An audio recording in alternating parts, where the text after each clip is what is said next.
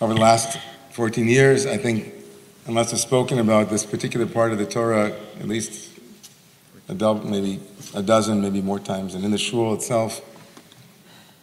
A number of years ago, on Yom Kippur, I spoke about a mysterious part of the Torah that I'll want to talk about again tonight.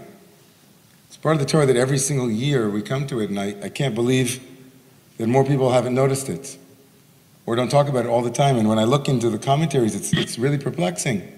It bothers people, but they're really not really sure what to make of it. And so I want to make something of it with you tonight, in the next 10 or 12 minutes.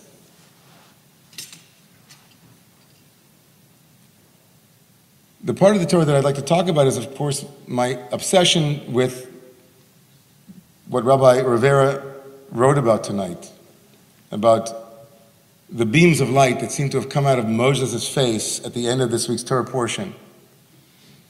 In chapter 34 of the book of Exodus, we're told that when Moshe comes down from the mountain, Moshe kikaran or panav, and Moshe didn't know that his face was illuminate with rays of light. Kikaran or panav. Not only is it odd that the Torah begins telling us about a phenomenon by telling us with its first introduction that Moses didn't know something about it, instead of introducing and saying, there's this thing called rays of light, and you know that thing? Moshe didn't know he had it. But the very first moment the Torah introduces the notion that a person's face can be illuminate with light is a negation. Let's put that to the side for a moment. But just the notion that at the end of this week's Torah reading, we're introduced out of nowhere as if, didn't you know that this happens all the time?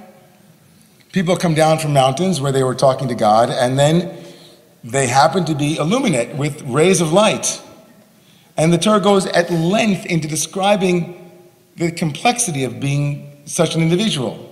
Moshe now has light emitted from his face. It scares people. He has to put a mask on. We're introduced to the notion of a masveh. He wears a mask when the people are uh, it seems when they're speaking to him, that's also not clear. Does he take it off when he speaks to the people, puts it on when he's out in the camp? All of a sudden, at the end of tomorrow morning's reading, and I'll talk about why it's so weird, we're introduced to the complexity of being um, too illuminate, having too much light in your face. And on top of that, the Torah seems to tell us that Moshe was up on the mountain at least twice preceding this moment. And in the previous two times Moshe comes down from the mountain, he has no such facial problem. He doesn't have that. Something about this third and final time that Moses is on the mountain and what he brings down seems to be important in understanding the nature of this light and this phenomena that the Torah is speaking to and what it might mean for us. Of course, it comes at the end of a very, very painful and powerful Torah portion.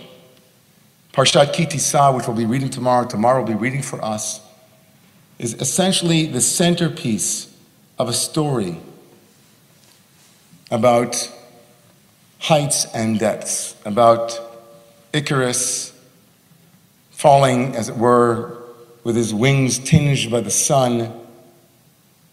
It is the story of a people who have been to the mountaintop, who have been experienced the divine, who have seen and experienced the sublimity of divine revelation. And then there is the building of the Mishkan, the tabernacle. Things are going great. And Parshat Ki Tisa brings us into trauma and drama, into pain and breaking. It comes at the center of the five portions in the book of Exodus that deal with the building of the Mishkan, and we're told that the building of the tabernacle or the portable Mishkan, the portable sanctuary in the desert, is likened to the creation of the world. And if the centerpiece of the creation of the world has a golden calf and its aftermath in it, then it tells you something about ontogeny, about being itself. That to be is to be someone or humans who scale heights and then know the pain of falling from them. To be a human being is to know transcendence and sublimity, and also to know degradation, remorse, regret, mistake, and its aftermath. Parshat Ki Tisa, tomorrow morning's reading, will bring us into the heart of that trauma, the golden calf and the building of the golden calf. And then in its aftermath, Moses breaks tablets. The first time he comes down from the mountain holding tablets, he sees the golden calf and he breaks the tablets. And then what ensues is Moshe's forgiveness plan. Moshe then begins to ask God for forgiveness on behalf of the Jewish people, and the Jewish people begin to ask for forgiveness. And by the time we get to this strange part of the Torah portion that I began with, the illuminate face of Moshe. We've already been through a cycle of, of rapprochement. Moshe, in his second journey up to the mountain, asked God, Now that you have forgiven the Jewish people, now that we have seen that it is possible to have breakage and then healing, Moshe then asked God, Can I know you a little bit more? I really want to know you. Show me your face, God. And God says, No. You will not be able to see me. You can only see the back of my head. And God places Moshe into a cleft on the rock. And God promises Moshe, Visakoti et kapi alecha. I will place my palm of my hand covering that cleft in the rock, that cave. And then I will pass my goodness before you, and Moshe, you'll get something. It's not what you wanted, but something. Then Moshe comes down. God sends him back up again to build the second tablets. And in his third descent from the mountain, Moshe holding the newly restored and healed tablets, representing also the restored relationship between God and the Jewish people. That's when Moshe's face goes all neon. The rabbis are completely perplexed by what it could be that would have brought Moshe's face to become so illuminate. Where did Moshe get the light from? The rabbis ask. And a number of years ago, I said from the space inside of the tablets. That was one idea, but there are two other ideas. But note for a moment nobody thinks that Moshe's face is illuminated because he was face to face with God. That would have been the simple answer. I would have, you would have asked me, where did he get it from? He borrowed the light from God. But the rabbis have a much more complicated and beautiful two ideas. Where did Moshe get the light from? Says one rabbi, from the cave where he was placed in the cleft of the rock as God passed before him.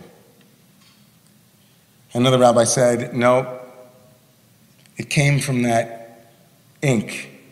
The remainder of ink from the quill in which Moshe wrote the Torah, there was a little bit of ink left over, and from that ink that was remaining, the leftover ink, that's what gave Moshe his divine rays. So let's unpack those two ideas. What might it mean for me and for you to imagine that Moshe's face, which is, of course, the fruit and the promise, the reward of having been in the clarity of divine presence, what might that look like? The first thing that it feels like to me is that God caressed Moshe's face with his palm from the caress of divine hand on Moshe's face, in the aftermath of having been said and told no, you can have everything you want, Moshe became illuminated. As if God was comforting Moshe for a lost dream. As if God were comforting Moshe in the aftermath of something that he had hoped with all of his heart, something he had begged for, and God said to him, I'm sorry, but in the comfort of God's protective palm, Moshe becomes illuminated. In the protective place of the cave, in the place where God doesn't show us God's face, but we only know God's presence after it has left. In the comfort and in the illumination and in the insights of mistakes made but learned from, we become illuminated. The face of Moshe and each and every one of us has a face that becomes illuminated by the rays that are drawn from the protective caves, as it were, the spaces in which we feel held, known. And even with our foibles and our vulnerabilities, even with all of those things that we bring into that cave, we are protected. Visakoti et kapi alecha ad ovri. I will hold you until I pass we become ourselves the fruit of the labor that comes with only seeing the back of God's head, not getting everything we wanted, not knowing how it is to deal with disappointments, but knowing that because we worked with it, we have that reward.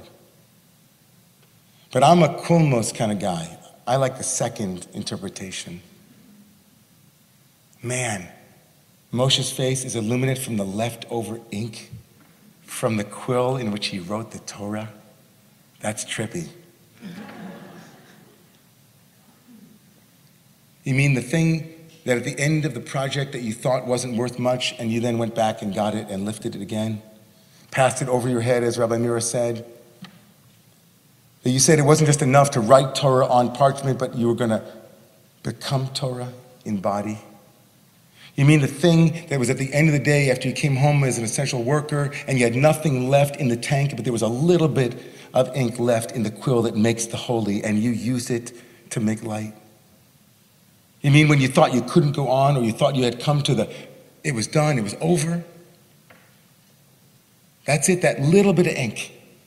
That little bit of ink at the end, you say, nah, what's that for? What are we going to use that for, that little bit of ink? That leftover ink that's left over for each and every human being to write Torah with their lives with. That kulmus.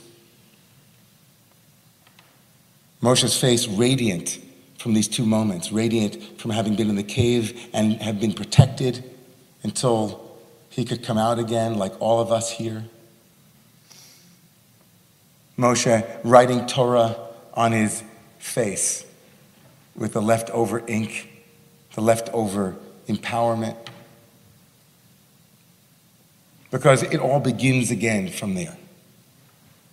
Moshe can come down and teach Torah because the Torah that he learned was Torah that was needed to go forward after the break.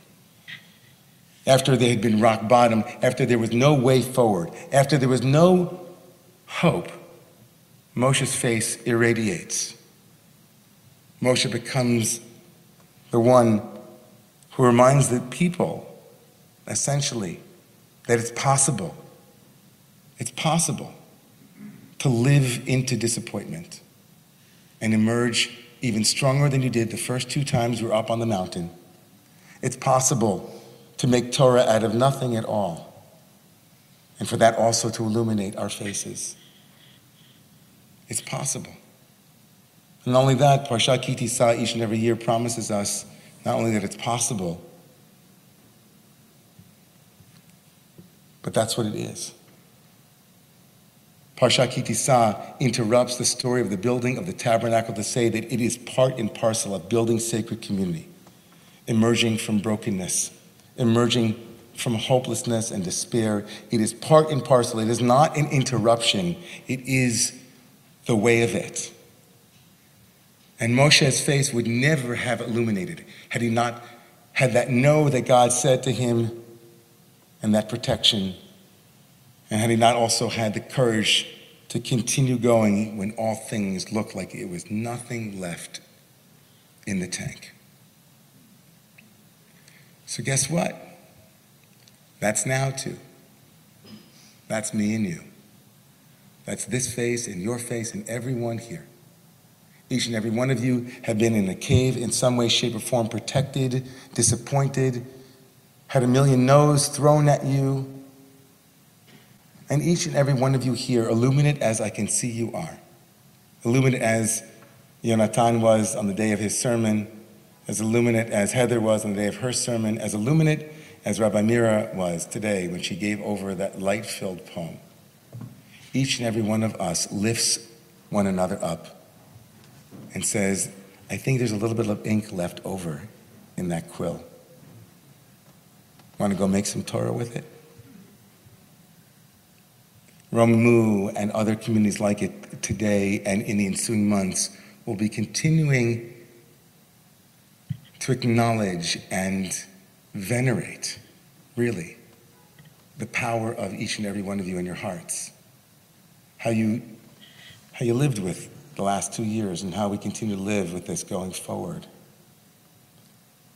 So there's that strange thing about the face of Moshe. Moshe's face was illuminate with the power of the human, what we can do and what we will. Please rise.